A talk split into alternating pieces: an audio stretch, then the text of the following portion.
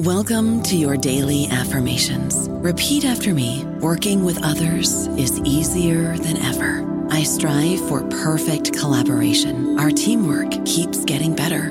Yeah, affirmations are great, but Monday dot com can really get you the teamwork you desire. Work together easily and share files, updates, data, and just about anything you want all in one platform. Affirm yes to start. Or tap the banner to go to Monday dot com. It is Ryan here, and I have a question for you. What do you do when you win? Like, are you a fist pumper? A woohooer, a hand clapper, a high fiver. I kind of like the high five, but if you want to hone in on those winning moves, check out Chumba Casino. At chumba casino dot com, choose from hundreds of social casino style games for your chance to redeem serious cash prizes. There are new game releases weekly, plus free daily bonuses. So don't wait. Start having the most fun ever at chumba casino dot com. No purchase necessary. V G W Group. Void where prohibited by law. See terms and conditions. eighteen plus. Welcome to the New Books Network. Hello, everybody, and welcome back to The Academic Life, a podcast channel here on New Books Network. I'm Doctor Christina Gessler, your host of the channel. Today, we'll be talking to Dante Stewart about his book, Shoutin' in the Fire, An American Epistle. Welcome to the show, Dante. Hey, Doctor Gessler, so good to be with you. I am so glad that you're here and that we get to talk about your book. I wonder if, to start us off, you will please tell us a bit about yourself. Yes. So I I am Dante Stewart. Um, I am currently living in Augusta, Georgia. Um, I'm a husband. I'm a father. Um, I have be- two beautiful children. I'm, my wife and I, we've been married uh, for seven years now, and my wife is in the Air Force. Uh, so we're stationed here in Augusta, Georgia. Um, we're both from South Carolina. So I'm re- born and raised in the rural part of South Carolina, uh, where I like to tell people that the best food, you know, for us Uh, is at the gas station. As you know, as you read my book, you know that the gas stations and food show up a lot, uh, uh or whatnot, in food in, in in in my in my book. And so I'm from that rural part. We're both into Clemson. I'm now, you know, I'm now I'm a, uh, a minister uh, at uh, Tabernacle Baptist Church, as well as as many people know now, a writer uh, and a student currently at Emory University, the Candler School of Theology at Emory University. Uh, doing my uh, th- uh, theological studies, um, particularly on James Baldwin, and doing a close uh, theological and literary reading of Baldwin uh, and kind of seeing what can be gleaned from Baldwin. So, yeah, that's a little bit about me. Thank you for sharing that. Our listeners are pretty interested in higher ed. So can you tell us how you chose your college? Yeah, actually, you know, this story is, is is quite interesting. So I was originally at two schools before I end up being at Emory University. Um, and for those who read the book, uh, they will know that, you know, I was very deeply immersed in uh, Southern Baptist tradition of religion and doing doing faith life and things like that. And so usually, you know, and this holds true for for. I mean, outside of religious spaces as well, just in, in general, usually the people who, who you're around most, uh, who you're closely connected to, who's in your social networks, are usually those whom, you know, you go to school where they go to school, you know. So if you're uh, living in South Carolina, you know, the two big schools are Clemson University and South Carolina, uh, University of South Carolina. So, you know, you start talking about going to school uh, and, and, and especially if you start playing, if you play sports like I did, you know, for, for a lot of us, Uh, growing up there, you know, those are the two main options. Even if, uh, we, we we don't really think about, sadly, we don't think about uh, going to H B C Us, which we should, um, or, or whatnot. So being inside of those Southern Baptist spaces, you know, I was at, originally at two conservative uh, seminaries. Uh, first, I was at the Southern Baptist Theological Seminary, uh, and then I transferred to Reformed Theological Seminary, um, and then. You know, I, I kind of went through a transformation uh, in my own thinking and in my own life around two thousand sixteen, two thousand seventeen. And, you know, it, it kind of untethered me from so many ways of thinking and being in the world. And I started really thinking about education and and and if I'm going to be spending money, what type of degree need I, do I need to be getting, as well as what type of person uh, is that institution trying to form me into, you know, once I walk across the stage, you know, with a degree from their institution. And I'm also thinking about, you know, as it relates to curriculum and and, and what type of curriculum uh, would I be immersed in? What type of networks would that school immerse me in uh, uh, regarding ideas of race, gender, sexuality, and demographics and denominational uh, and even religious traditions? So I wanted somewhere, you know, that I can go and be myself uh, as a, as a, as a person, but also uh, that that I can broaden my understanding of myself Uh, and, and my own kind of embodied experience. And so I knew I needed better curriculum. I knew I needed better faith traditions. I knew I needed better conversation partners and colleagues. Um, and so then, you know, through through through many kind of uh, conversations and things like that, I, I decided that Emory University uh, was the school for me. And now, you know, a year and a half later, uh, it has proven true to be uh, an institution that, that really, really, really, really um, I think does a really good job at forming us and informing us um, and challenging us uh, uh, uh, in, in many ways, but also as an institution that I think has a lot of room to grow uh, um, or whatnot. And so I think, you know, for the time, for the duration that I'm here, and I want to join many of the other students who either came before me or who are currently here who are trying to help Emory, uh, particularly Candler School of Theology, become the best type of institution that it can be. Um, and so, yeah, that's kind of, you know, why I chose chose this school because of the rigor, you know, the academic rigor, uh, but also the kind of uh, uh, intellectual imagination and creative creative engagement that I felt like I was going to get here. That that's wonderful that you've had such a path through so many places that really helped you be very intentional about where you are now. Mm-hmm. Um When you first started higher ed, though, you were at Clemson, you were an undergrad, mm-hmm. and you write about that quite a bit in the book. Um, Clemson is a very white school. Oh, and yes. It was a really, it was a culture shock. And it was a time where you were really remaking your identity and something that you would spend a lot of years then really looking at and reckoning with all that time that you spent at Clemson. Can you, can you talk to us about that?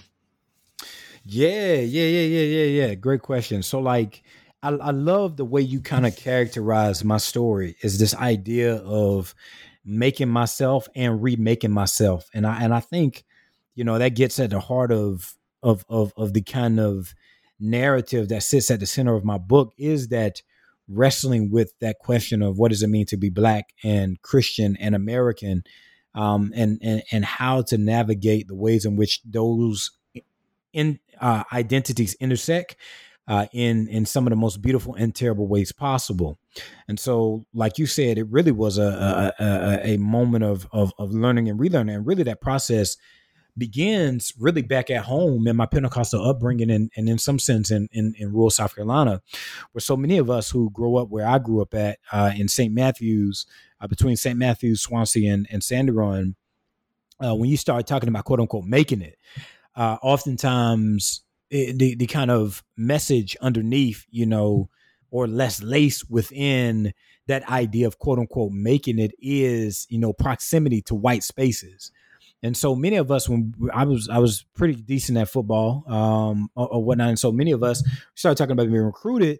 It was like, you know, the the, the top schools in many ways are predominantly white institutions, that is. Clemson and the University of South Carolina.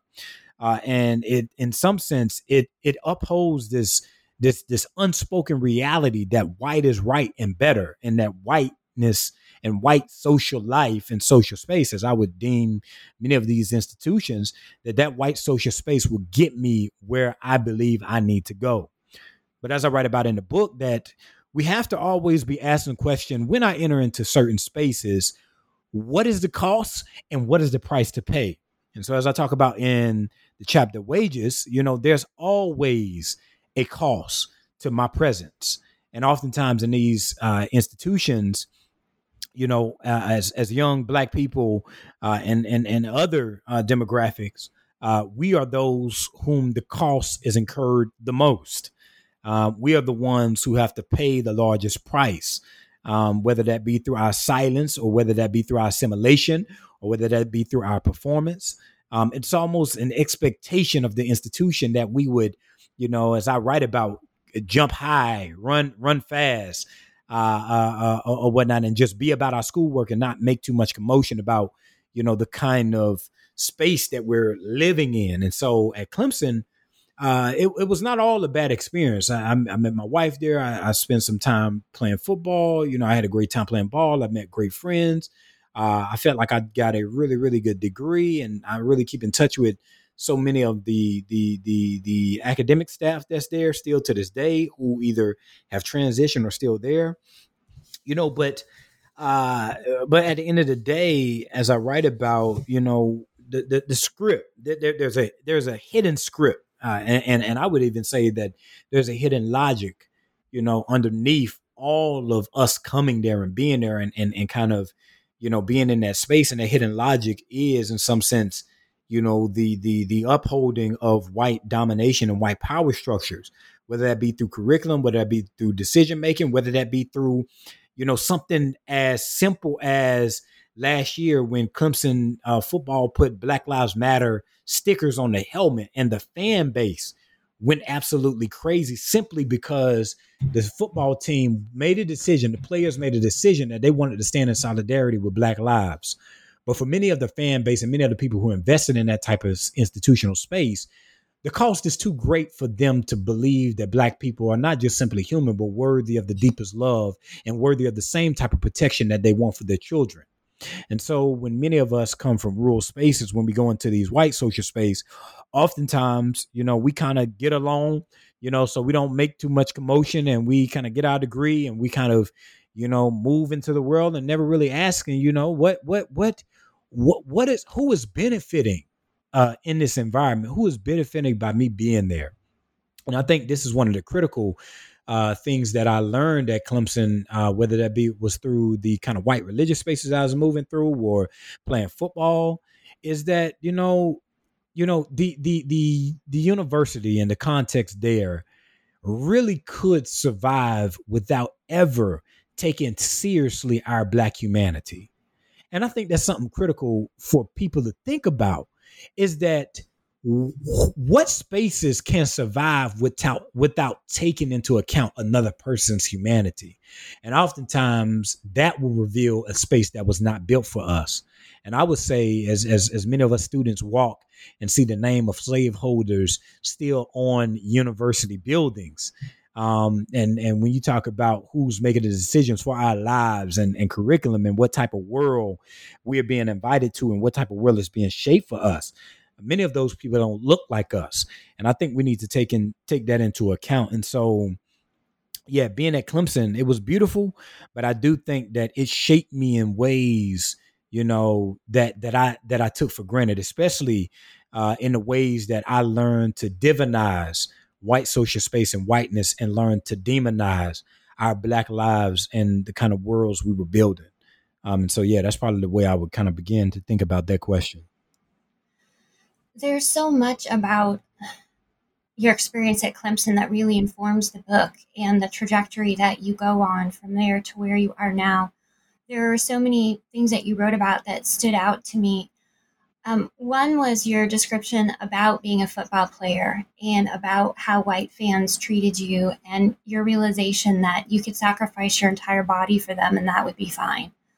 Um, another was the way you talked about the fans' enthusiasm and being on the team and the games. To me, it felt like a religious experience, the frenzy that people got into, the energy, the um, sense of rightness.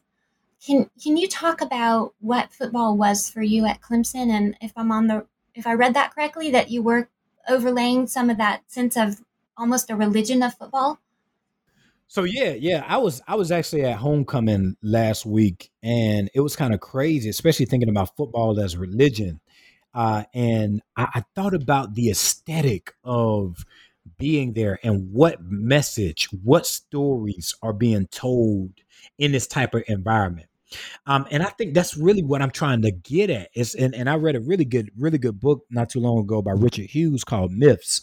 I, I mean, called um, uh, um It's it's it's it's it's called uh, uh dang, um it's it's about myths and the story that gives American meanings, uh and thing and, and Richard Hughes was talking about white supremacy and and the ways in which, like, myth is not just simply a fictitious story, But it is a story that people make sense of the world and present the world in coherent form, and it helps them name, see, and act within the world.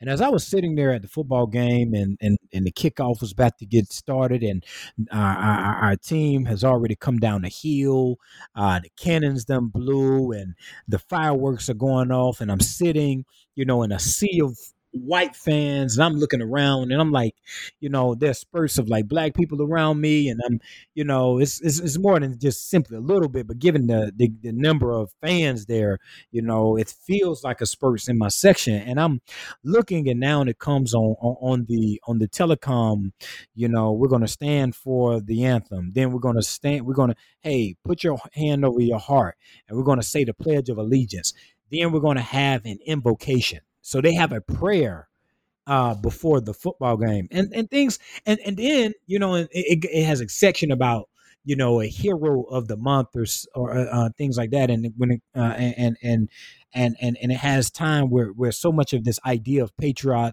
patriotism and religion is wrapped up within football. And for many people, they would, many, many would think that something like that is just simply harmless. But I think we have to wrestle with the question of what story is this telling me, especially when you talk about, you know, the the the, the this this idea of patriotism and whose life matter, and, and and when it comes to like who should guide this program, you know, I think about th- this on the heels of of, of of of many of the things that have been happening, you know, politically, you know, and, and talking about the flag and talking about and and, and talking about the, the the anthem and wrestling with the question, you know, uh, that that that many have a problem with, like young athletes, you know, I mean, many don't have a problem with young athletes using their platform for Military Appreciation Game or Breast Cancer Awareness Month, um, or, or, or whatnot. But it's not necessarily, you know, the platforms, you know, that, that is the problem, but it's the way in which, you know, people want to control, you know, the ways in which we stand in solidarity with our Black humanity. And this, and, and in some sense, this idea of, of, of, of who matters and who don't, like, what, who, like, like who gets to guide the institution and the program and who don't, uh, is wrapped up in some sense in this idea of religion. I think when we're talking about religion, I'm thinking, I'm thinking about the, the, the kind of ground in what we think in, in morality and rightness and, and, and, and what should be and, and a certain type of givenness. And, you know, I, I think many have, have taken for granted that, that many, when we talk about Black athletes in general, many of us have given, you know, we talk about the ultimate sacrifice I, I, and, and, and, you know, and, and, and talking about death and life, the ultimate sacrifice is not just simply giving your life in death, but oftentimes, many times, the ultimate sacrifice is also giving people what they don't deserve of your life, you know, if that makes sense. And so it's not just ultimate sacrifice is not just relegated to someone dying for another, but ultimate sacrifice is oftentimes us giving people what they don't deserve. And it's the best years of our life to build their power, to build their wealth, to build their institutions, just so they can turn around and tell us that the full expression of our humanity does not have room to grow here, but it can only be accepted and loved and cherished when we perform and score touchdown and give them memories that they can talk about around the dinner table. And so I wrote this essay last year that I actually, interestingly enough, I did not It, that, that we were talking earlier about, you know, what was like included in the book and what was not included in the book. Um, I wrote this essay last year and it just did not fit in the book. I just felt like, you know, the way I narrated my time at Clemson, it was, it, I think I, I felt like I did uh, as best job as I could, you know, with that narrative. But I wrote an essay last year called Dear White Clemson Fan. And it was in response to the ways in which many of the Uh, white fans were responding, as I said earlier, to uh, athletes standing in uh, uh, solidarity with with, with with with with Black lives, particularly in response to uh, the protests in honor uh, and memory of many who were lost, particularly Ahmaud Arbery, Breonna Taylor, and George Floyd. Um, and so I wrote this essay that's trying to trying to trying to argue that, you know, that our bodies, you know, forcing white people to seize the see our bodies on the field, forcing white people to see the ways in which our bodies have been forgotten, marginalized, and abused on and off the field is not just simply for their like enjoyment and their consumption, but there's that says something like our humanity, our our being alive, the way Kevin Quashie writes in his book, Black Aliveness. Our being alive is the very fundamental expression of our humanity, and that needs to be taken seriously. But it doesn't just stop there. Like we Black people, we are donors. We are alumni. We are taxpayers who, too, have made both America and Clemson what white people imagine as, quote unquote, great. So that means that this institution, this reality, this system also belongs to us who are fighting for our lives and for our children and the students who look like us, because it's not just simply that this is the world in which that this religion of whiteness that J. Cameron Carter speaks of is not just simply confined to the football field and the ways in which, you know, uh, uh, uh, the, these fans worship athletes, but also that that worship is also wrapped up in their devotion to their own ideas of their own centeredness and supremacy. So it's like, white fans really believe, like truly, like legit, like this ain't even no game. Like they truly believe that like they own us. Like, like it's like that is not an embellishment. That when you believe that athletes can't stand in solidarity with people who look like them and they can't exercise their their First Amendment right uh, to talk about race, to talk about religion, to talk about politics in ways that's alternative or in resistance to dominant forms of thinking about race, religion, and politics, then then then then you truly believe that you own that person. Uh, because as Alex Walker says, you know, no person is your friend who demands your silence. And so they're not friends in a sense, but it's a certain type of transaction. And I think when we talk about religion and football and things like that, it's not just confined to the ways in which, you know, white religion is so in, in closest proximity to us Black athletes, which I write about, about the ways in which like I got hooked up with Fellowship of Christian Athletes and And, and how that formed me as a person and distanced me from my hometown and changed the way I talk and changed the way I thought.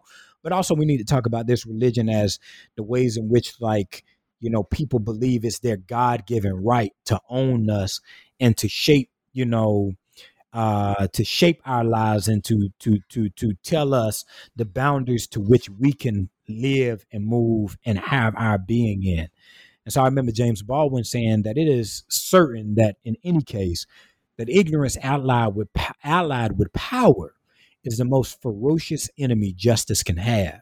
And if we think about justice, not just simply as, you know, as as as wrongs being made right, but also as the embrace of the fullness of our humanity, our dignity, our creativity, and our capacity to live and create worlds and be in the world, then we have to say that oftentimes, you know, on the football field, you know, and, and in the institution, you know, we are oftentimes, you know, treated uh, uh, in, in, in ways that are ignorant uh, and in ways that are allied with power, that oftentimes, you know, treat us as less than human, as second class, and exploit our labor and our creativity and our bodies and continually force us into a system of disrespect.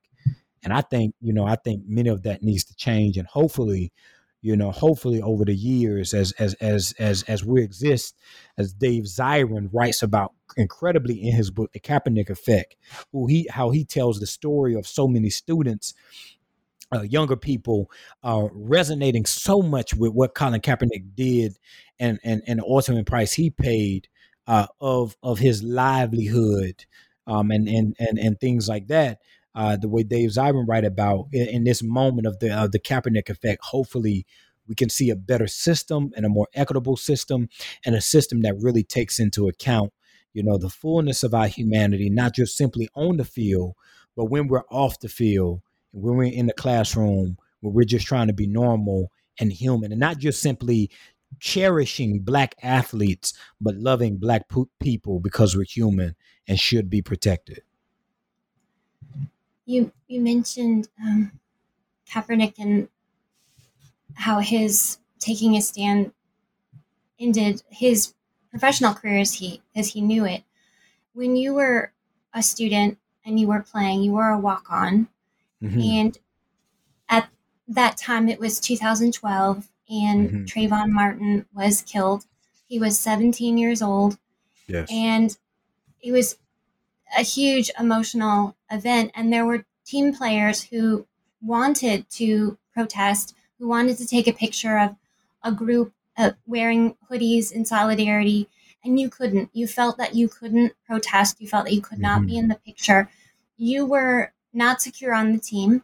You were mm-hmm. a walk-on. You you saw yourself as someone who had to be very dependable, not just to the team, but in your studies, uh, that you were representing your family back home. There was so many competing pressures on you. Yes, um, yes. Do you feel in some ways it's the former players who need to take a stand because the current players are too precarious, even if they have a contract? Yeah.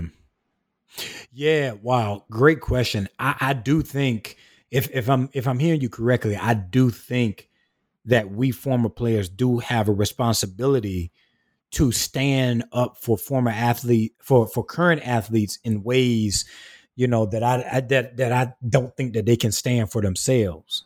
Um, and I think that that was one of the reasons why I really wanted to write this section the way I did, is because I knew that as, as many of my young, young dudes who are still playing college football, whether they're at Clemson, Western Carolina, or other, other, other places, you know, many of them, you know, will, will need in some sense, or, or I would want them to read something like this so that they're, they can be informed about like, yo, like, yo, this is how you move and maneuver while you're in this space. Like, you have to realize that, you know, yes, the name on your name is on the back of your jersey, uh, uh, or, or whatnot, but your name is not on the check, you know, when it comes to who making the decisions.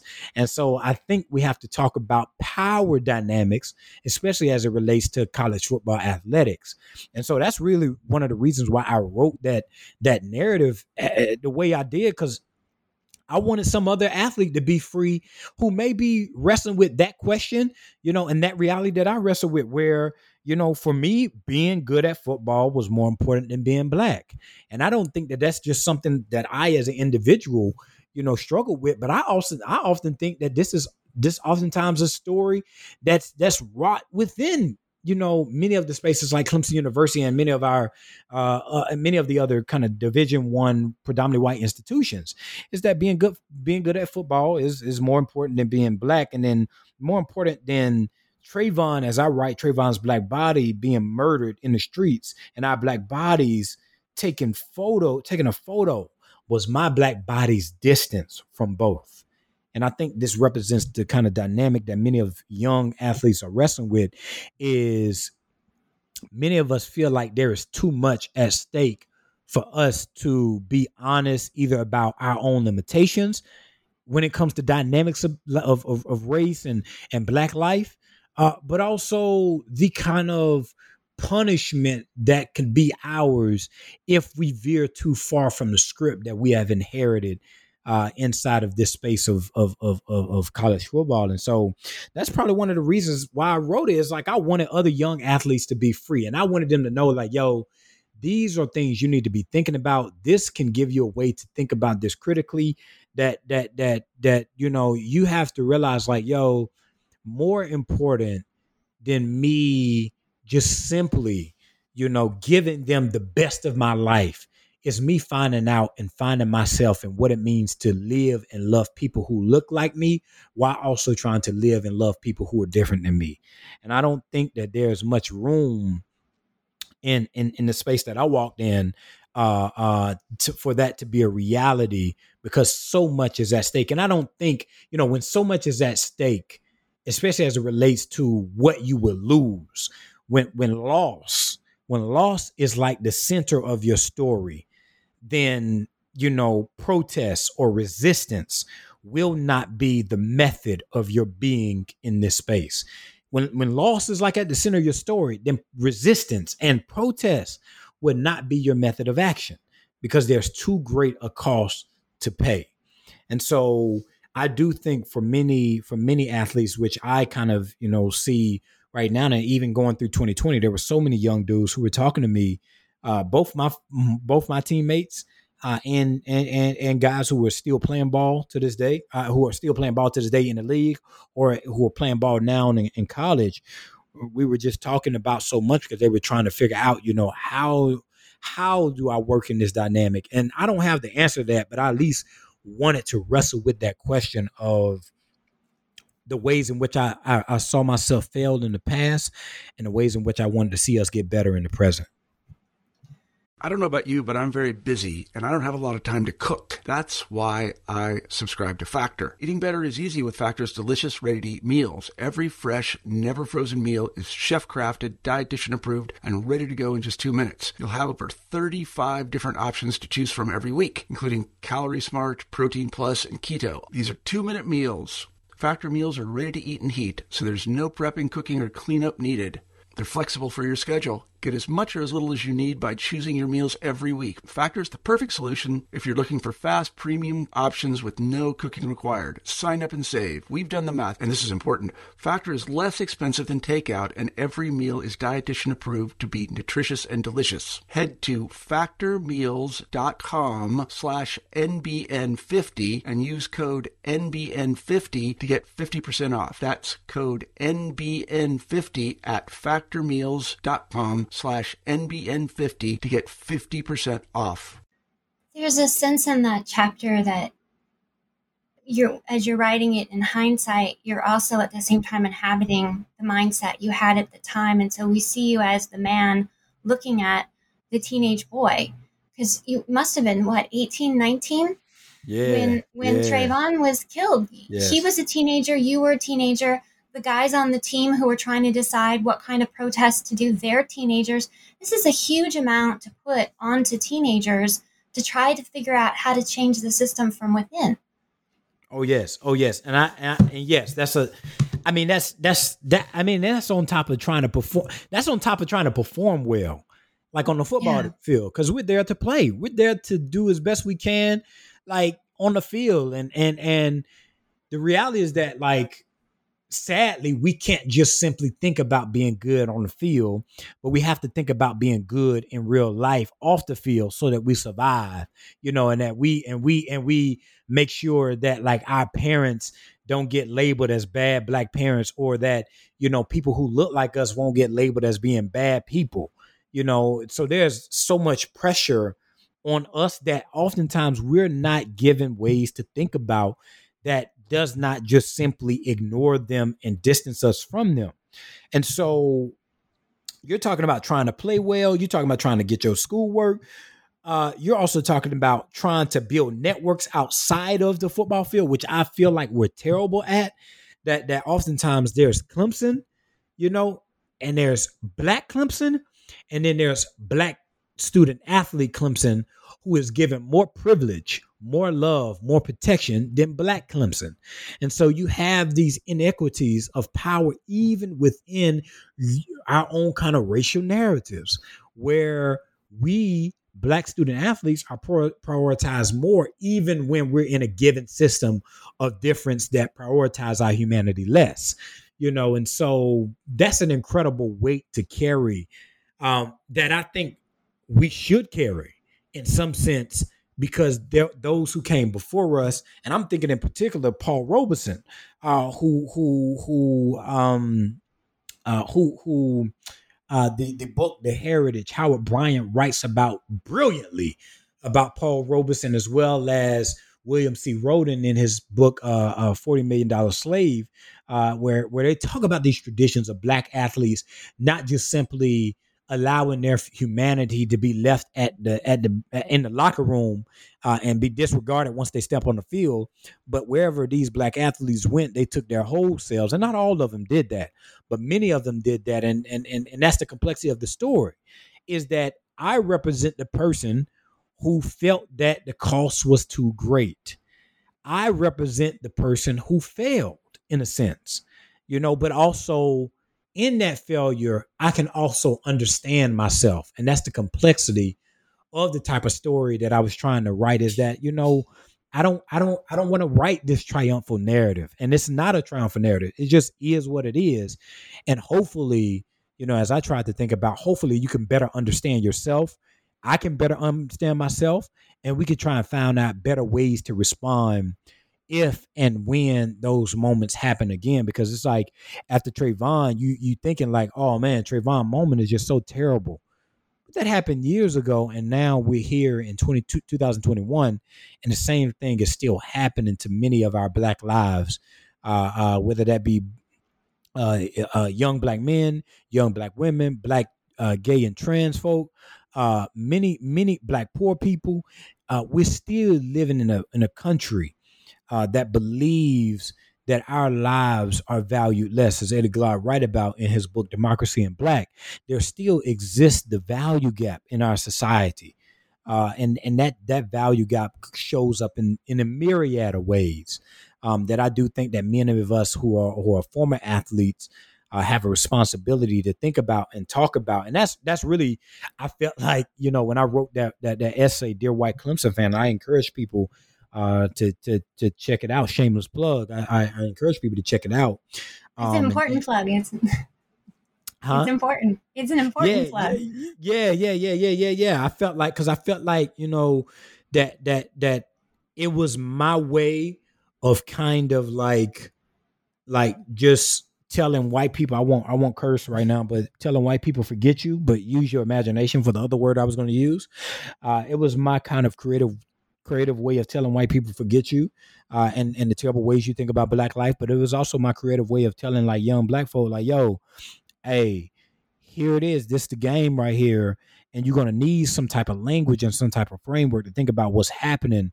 Um, and I wanted to write something that would you feel loved and seen, but also you giving some language and some type of thing, you know, when to, to, to like, when you go in this world, you don't just need to have, you know, an experience, talking about your experience of being young and Black in this world, but you need some type of critical frameworks to analyze this system so that, you know, we can, we can, we can deconstruct it and, and, and build something better in this place. So, yeah. The book is constructed as a series of essays, and each uh, essay has a single word title. One is terror, one is the fire. And every essay is really about a key theme, and yet the themes run throughout all of the essays. So like you said, it's not a, a hero's journey where we feel relieved at the end. It's a highly complex story of how all of these themes are interwoven, and we go back and forth in time. And as you said, we don't just hear about Trayvon's killing. We we don't even really have time to process that when there's another and another and another. And in the midst of you telling us about that, and you're at Clemson, and you have the athlete status when you're on campus. If you go off campus, none of that holds. So you're driving your car and you get stopped. You have no idea why. Your mom has already taught you what to do when you get stopped. And you take us through all of these police cars showing up. And this hope you have that if they can see your Clemson jacket in the car, that this will somehow give you an extra piece of protection off campus like it does on. Can can you take us through that experience you had as a as a college student?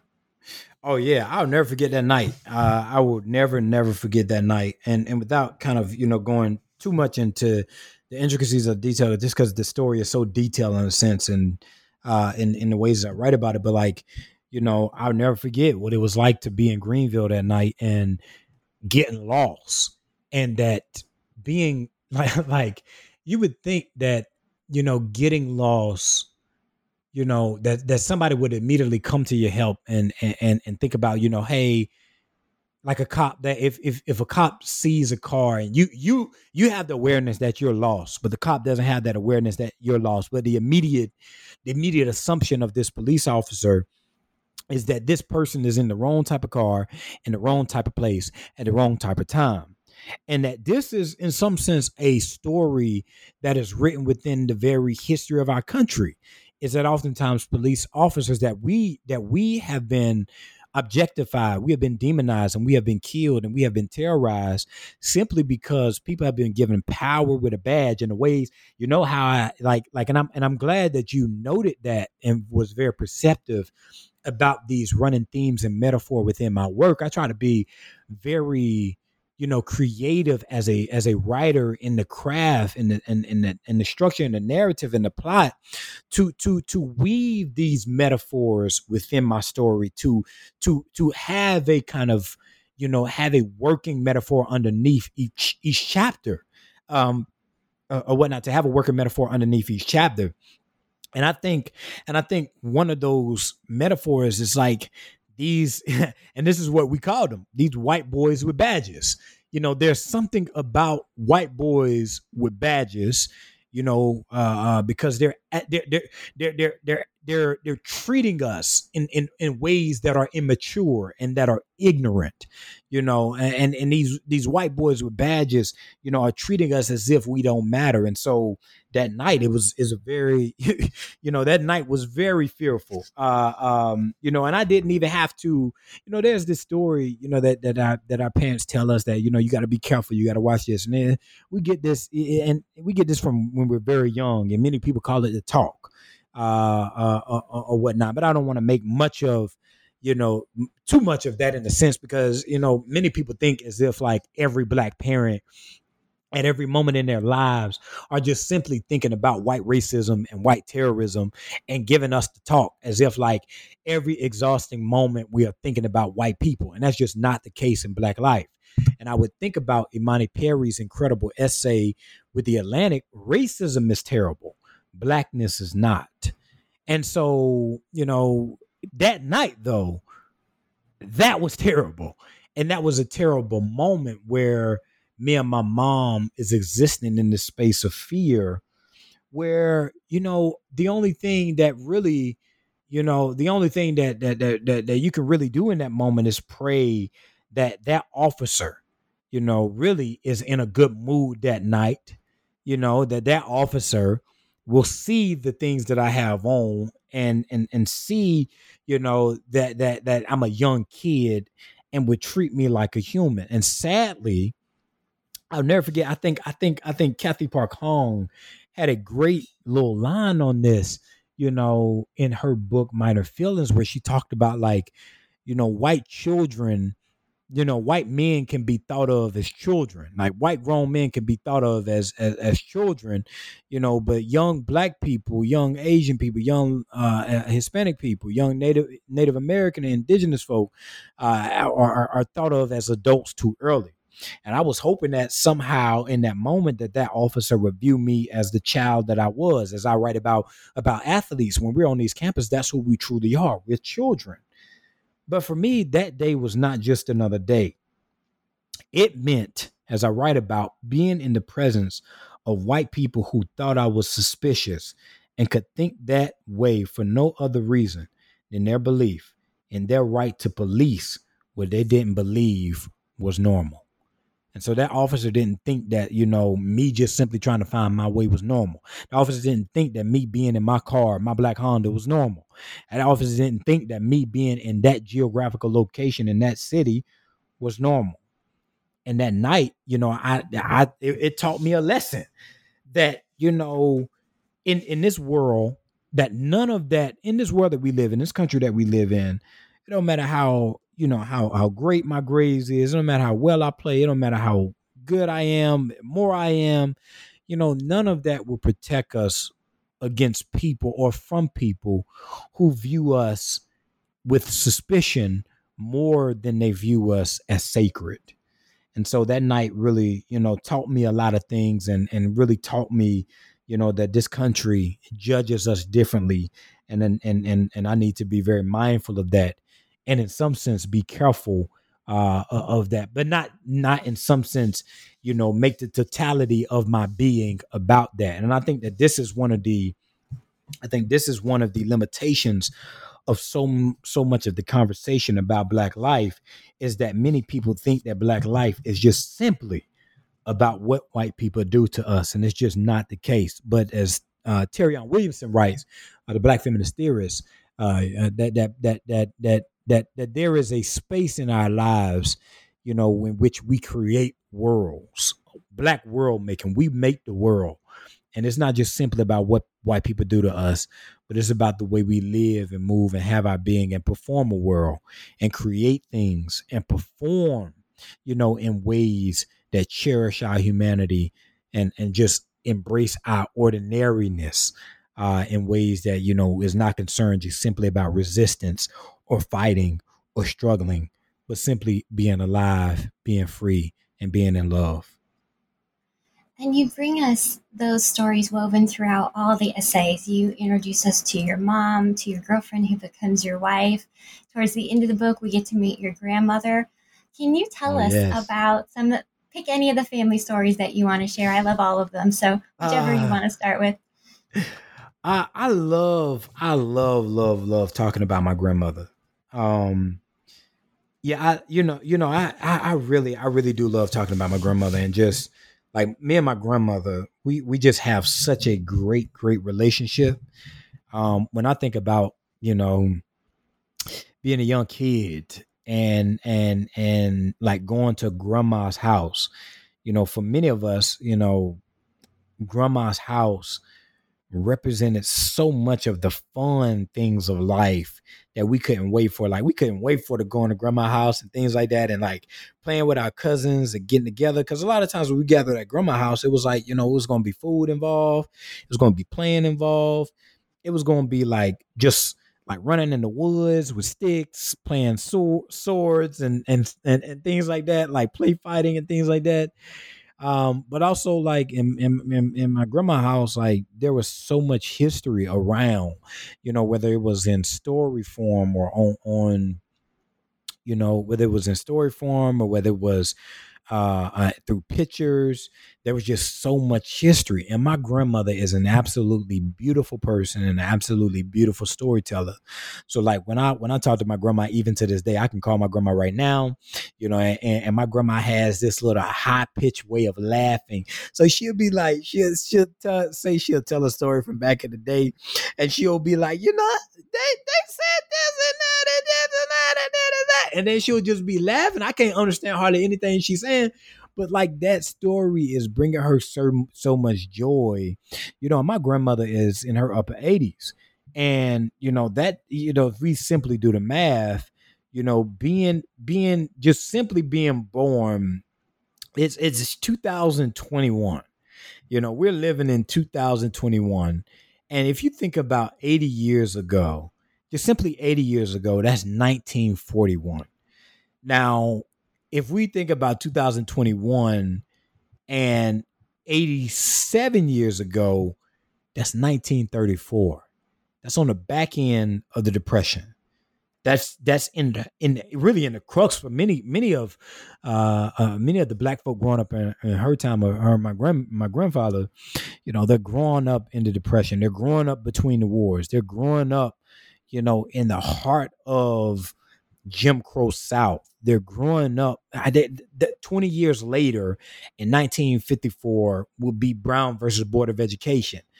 twenty-one years later uh, in 19, I mean, uh, uh, uh, thirty years later uh, in nineteen sixty-four would be uh, the uh, Civil Rights Act. Uh, uh, thirty-one years later would be the voting, the Voting Rights Act.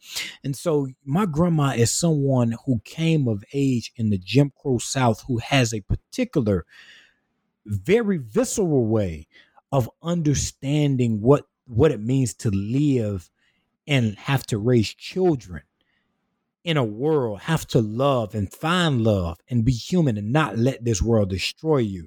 To do those type of things and build a world that is beautiful, that's not engulfed by the toxicity of white supremacy. And so I love talking about my grandmother, and we, and it, I'll never forget, you know, going back home not too long ago, Uh, and, and sitting on the porch with her and talking to her about the house and talking about my granddaddy, uh, who who has dementia right now, and he comes to the door and he's knocking on the door to get out. He can't let out because you got to lock everything, you know, and uh, or, or whatnot. And for those who read, they would know my granddaddy got lost, um, and and and and and just you know my grandmother having to go through that, not just go through you know this history, which is very visceral. This is her reality, and many of our realities. This is this is a reality written on the cracks of her hand and the lines of her hands and the her veins that show on her hands and the and the beating of her chest and and the graze in her head. This is a history that's written on her body. And I just sometimes just want to sit down with her like I do and did not too long ago. Just sit down and say, like, Grandma, you know, tell me about it. And sometimes she want to tell me, sometimes she don't. And sometimes I got to trick her into telling me uh, and, and things like that, because I truly believe that, like, their stories, their, their stories don't just simply matter, but I do think that their stories are critical, you know, to, to our understanding of our own selves. Um, and I truly believe that as they pass on into far greater lands uh, and, and they go from being elders to ancestors, that I believe their stories still speak. And I want to be some type of, I want to be the type of person, uh, you know, I want to be the type of person, I wanted to be the type of person, you know, that, that, that captured my grandmother's story in, in ways that were beautiful and and honest uh, and, and true and not hopeful, because in uh, uh, hope, you know, you know, hope, hope is an interesting term uh, or, or whatnot that I kind of, in some sense, wanted to deconstruct in the type of way that I wrote about, you know, my family, whether about my brother or about my mother, about my grandmother, about my granddaddy, or about this country or about our faith. You know, I wanted to deconstruct those narratives and write something more honest, more true, more loving. Um, and I do think that, you know, my grandmother, she has so many of those stories, and she she represents so much of the type of storytelling that I want to uh, be like. Um, and I felt like it was necessary to write a really black book. And I couldn't write that really black book without writing about a Southern black woman who grew up in the Jim Crow South, who's still alive today. And her grandson is a writer. In this moment, I just felt like I had a responsibility to tell her story in, in some type of way that, you know, you know, you don't know what life holds, but I at least know that in this book, my grandmother can hold this book and know that, you know, because at the end of at the end of the day, you know, she's lived most of her days, and we prayed for many, many years. But, you know, she she's she's she's blessed to live in, uh, uh, so long. But we know that, you know, human beings, you know, we, we have limitations, but I at least know that, you know, that my first book will always, will always uh, have her life and her story uh, just drenched on the pages. You talk about in the book that you keep a journal, and we know that you're writing this while you're at uh, seminary school, in grad school. Um, when did you start keeping a journal, and when did you decide to write this book? Yes, I started keeping a journal in two thousand fourteen, actually. So, like, when I went through so many trends, when me and Jazz went through so many transitions in California, we were stationed in there, as I write about in the book. You know, I started reading a little, little bit, but then I started, like, you know, I don't know, like, like, like, like journaling is just like, you know, it's like this kind of like spiritual practice that that that like like so many traditions lean on, and so. Where we were at, you know, I had some friends during that moment. They was like, yo, you should start journaling and writing things down and stuff like that. So I started doing that. Um, and I still, like, I'm looking behind me in my office, and I still got my journals from two thousand fourteen. I got like maybe like maybe from twenty fourteen to now, maybe like ten, eleven journals. Uh, that's just simply my life in written form, you know, and it, it goes through my ups and downs. And, and it really was a, a way of me trying to make sense of myself and really kind of like, you know, write whatever I felt and, and, and try and bring some type of coherence in my story. And, and, and, and as I go back in my journal, I was telling my wife this the other day, you know, when I went back in my journal, especially for this book, I, I really had to become a historian of my own self. You know, so much of going back in time and writing memoir, especially being so young. I'm only twenty-nine years old. And, you know, writing a memoir at twenty-nine is like, it takes some audacity. Now that I look back, I, now that I look back on it, like to write a memoir at twenty-nine years old, it takes some type of, it takes some type of audacity to do that, just because like you still got so much life ahead of you, you know. But I also think that, you know, I've lived a lot of life as well, even in twenty-nine years, and I learned a lot. And I felt like the, the, that, like I had to, you know, do some archival things on, on my own self, and, and, and having my journals, you know, allowed me a window and an archive into my own self, where I was telling my wife, like, yo, like that dude back there, that dude was terrible. Like I made some, like I made some terrible decisions. I made some terrible mistakes, but then there were also moments where I was like, you know, I'm so proud of myself uh, for doing this, for saying this, you know, and things like that. And so when did I, when did I know that I wanted to write this book? I guess in some sense, you know, this book, you know, chose me instead of me choosing it. Like that, I felt like, you know, I had released like a self-published uh, book in two thousand nineteen. Um, and, and then people just started recognizing that I actually did have a writing gift, you know, and, and, and, and it was just, you know, I, I mean, I, the reason I published that was like, I was like, you know, there, there's devotional and inspirational material out here, but I don't know if it like any devotional, inspirational material that really centers Black literature uh, and Black lives. And so I wanted to write something like that. And so I did, and it was just kind of me trying it out. Um, and then it actually ended up being much better than I actually thought it was. And so many people really start affirming, you know, start affirming my gift as a writer. And I like to tell people that like this book and many of my writing, you know, now is, is not kind of, you know, somebody said something bad about me, so I'm trying to prove them wrong, or like, you know, white people did something to me and I'm trying to prove them wrong, or somebody back back home hurt me, so I'm trying to prove them wrong, you know. But it was, writing this book is really, you know, I had so many people tell me that I could and that I was special and I had something to say, and I actually believed them. Um, because when, when, when, when I'll never forget this conversation that James Baldwin and Maya Angelou had about, you know, about rage, and like, if you're always angry, you can't produce anything, you can't create. Uh, and, and I took that seriously as I was writing my book. I, there are some angry parts in my book. There's some parts that's full of rage, um, where I had to take breaks in. Uh, but I wanted most of my book to be a type of book, to be the type of artwork that was, you know, full of trying to explore what does it mean to be, as June Jordan say, Black alive and looking back at, back at you. And so in some sense, this book was an expression of that kind of sermonic and poetic gesture uh, in an epistolatory form, that like to, to give a nod to like James Baldwin, that so much of James Baldwin's work was like in letter form, was in, was in epistle form, was in memoir form, was in essay form. Um, and so I wanted to, you know, as, as as Baldwin did, write something that was like an epistle of love to Black people, uh, uh, but also challenge notions of uh, what an American love letter or an American epistle written by a Black person would look like in the tradition of, you know, many Black writers like K S A Layman, who wrote an American memoir, uh, uh, uh, Heavy, an American memoir, or Jasmine Ward, who wrote Men We Reap, or Darnell Moore, who wrote No Ashes in the Fire, or Ta-Nehisi Coates, who wrote Between the World and Me. Just the tradition of this nonfiction writing um, that that that really challenges and centers Black life as it is lived, not just simply as it is stereotyped and caricatured. And that really comes through. We've only been able to touch on really just a, a couple of the chapters of this book because it's so rich, and the chapters do make you want to go back to an earlier one and, and read things as, as you go through the book, you, you get more and more layers. So you want to go back and look at the earlier layer. So it's, it's, it's a wonderful book to read deeply and to look mm. at the authors that you, you, you reference and that you quote.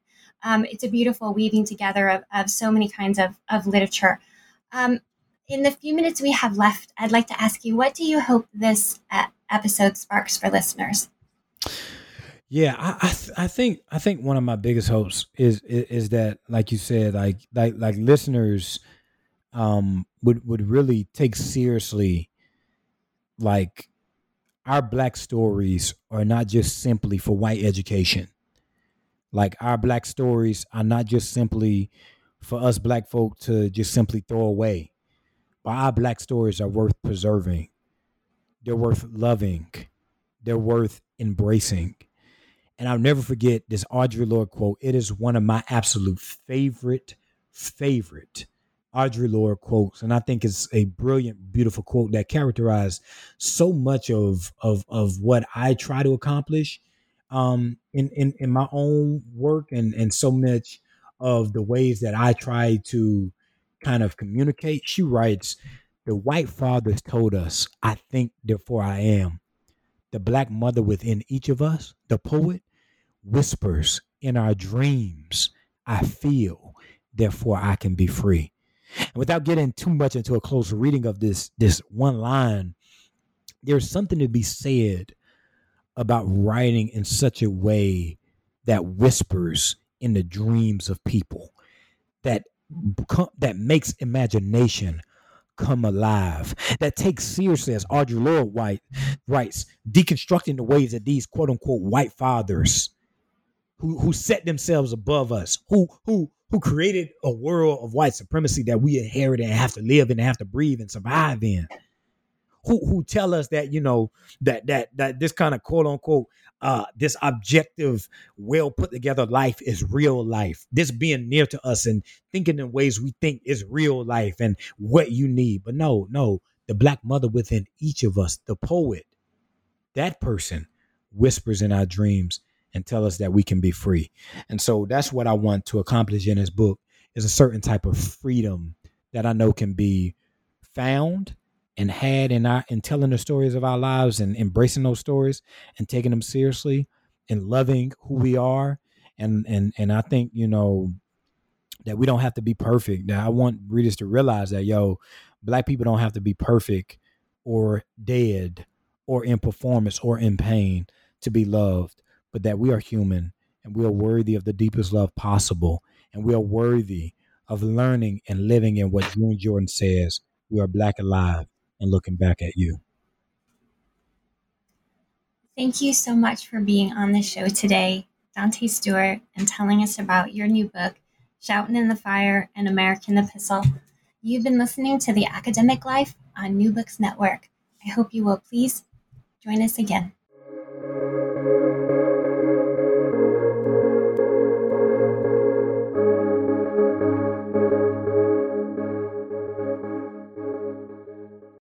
Lucky Land Slots, you can get lucky just about anywhere. Dearly beloved, we are gathered here today to... Has anyone seen the bride and groom?